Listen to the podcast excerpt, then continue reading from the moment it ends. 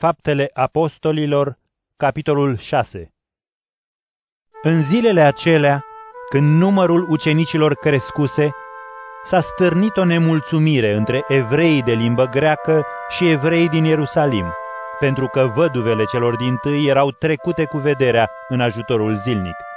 Cei 12 au adunat mulțimea ucenicilor și le-au spus – nu e bine ca noi să lăsăm cuvântul lui Dumnezeu și să slujim la mese. Alegeți dintre voi șapte bărbați cu nume bun, plini de Duhul Sfânt și de înțelepciune, ca să le încredințăm lucrarea aceasta, iar noi ne vom ocupa cu rugăciunea și cu slujirea cuvântului. Sfatul lor a plăcut întregii adunări și au ales pe Ștefan, bărbat plin de credință și de Duhul Sfânt, pe Filip, pe Prohor, pe Nicanor, pe Timon, pe Parmena și pe Nicolae, un prozelit din Antiohia, care au fost aduși înaintea apostolilor și aceștia, rugându-se, și-au pus mâinile peste ei. Iar cuvântul lui Dumnezeu creștea și numărul ucenicilor se înmulțea foarte mult în Ierusalim.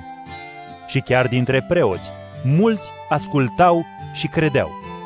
Ștefan, plin de har și de putere, făcea minuni și semne mari în popor.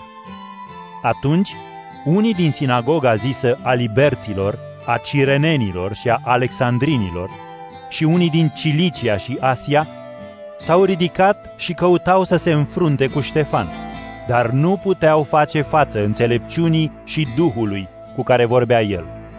Atunci au pus niște oameni să spună, L-am auzit rostind cuvinte de hulă împotriva lui Moise și a lui Dumnezeu. Au întărâtat poporul pe bătrâni și pe învățați și năvălind l-au prins și l-au adus în Sinedriu.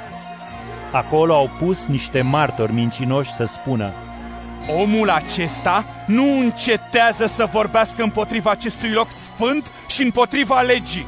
L-am auzit noi zicând că acel Isus Nazarineanul va distruge locul acesta și va schimba obiceiurile pe care ni le-a dat Moise! Și, ațintindu-și ochii asupra lui, toți cei așezați în Sinedriu au văzut că fața îi era ca de înger.